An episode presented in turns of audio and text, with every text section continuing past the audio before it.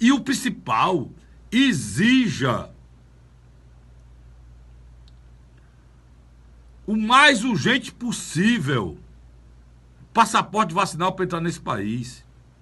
Repito aqui, há mais de 20, há mais há quase 30 anos atrás, eu viajei, fiz minha primeira viagem para fora desse país e eu tive que, que tomar vacina de febre amarela.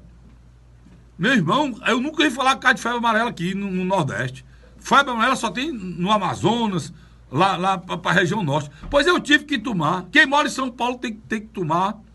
Quem mora no Rio tem, tem que tomar. Eu tive que tomar vacina para ir para lá. Ou tomava ou não ia. Ou não entrava no país deles, tem, eles têm razão. Nós estamos em 2021.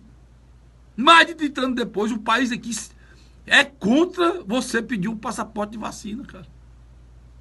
Mesmo depois de ter morrido 615 mil pessoas aqui. Nem a morte de 615 pessoas convenceu esse governo de proteger a gente.